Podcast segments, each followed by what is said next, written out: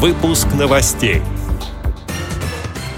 Президент ВОЗ встретился с губернаторами Ульяновской и Пензенской областей. Незрячих жителей Татарстана обучат массажному делу.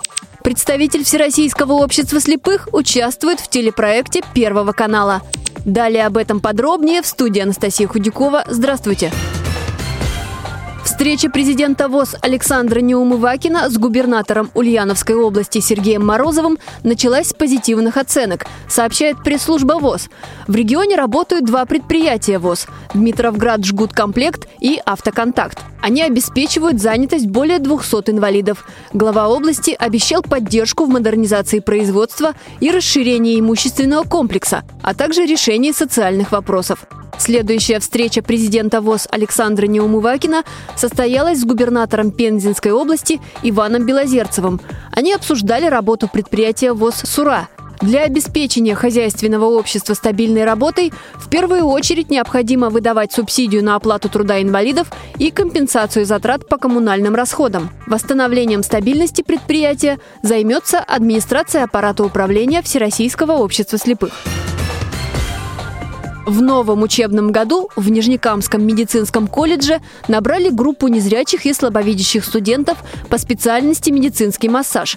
Нижнекамск стал шестым городом России, где есть такая учебная площадка. Открытию курсов предшествовала большая работа татарской региональной организации ВОЗ и республиканской специальной библиотеки для слепых и слабовидящих. В результате по республиканской программе на организацию обучения выделено 11 миллионов рублей. В медколледже и общежитии создана доступная среда, закуплены компьютеры и программное обеспечение, оборудованный массажный кабинет, специальный класс с тактильными надписями и дорожками, обучены педагоги, подготовлена учебная литература специальных форматов. Создание профильной литературы по медицине в специальных форматах – это первый опыт для сотрудников спецбиблиотеки, рассказала общественный корреспондент региональной организации ВОЗ Гелюся Закирова.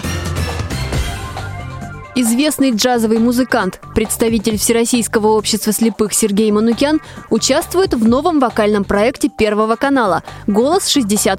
Победитель многих престижных конкурсов, которого знают в разных странах мира, в интервью «Радио ВОЗ» рассказал, почему решил поучаствовать в этом проекте. Что дает шоу «Голос» лично мне? Естественно, я уже во всех конкурсах, какие только могут быть, проучаствовал в свое время. Конечно же, для меня эти соревнования не главное. Побеждать, не побеждать там или что-то еще делать. В общем-то, в музыке вообще соревнования это как некий абсурд такой. Ну, раз они есть, ну, есть, значит, есть. Самое главное, что будет зрительская аудитория, большая достаточно, потому что Первый канал смотрит много людей. Естественно, для меня, как для человека публичного, который все-таки дает концерты, ездит, играет в разных городах, это очень хорошая акция, я считаю. Вот и все. В состав жюри шоу «Голос 60+,» вошли Лев Лещенко, Пелагея, Валерий Меладзе и Леонид Агутин. Повернутся ли они к Сергею Манукяну, узнаем завтра. Программа выйдет в эфир на Первом канале в 21.30 по московскому времени. Музыкант представит песню группы «Битлз» «Can't Buy Me Love» «Любовь нельзя купить». Эти и другие новости вы можете найти на сайте Радио ВОЗ.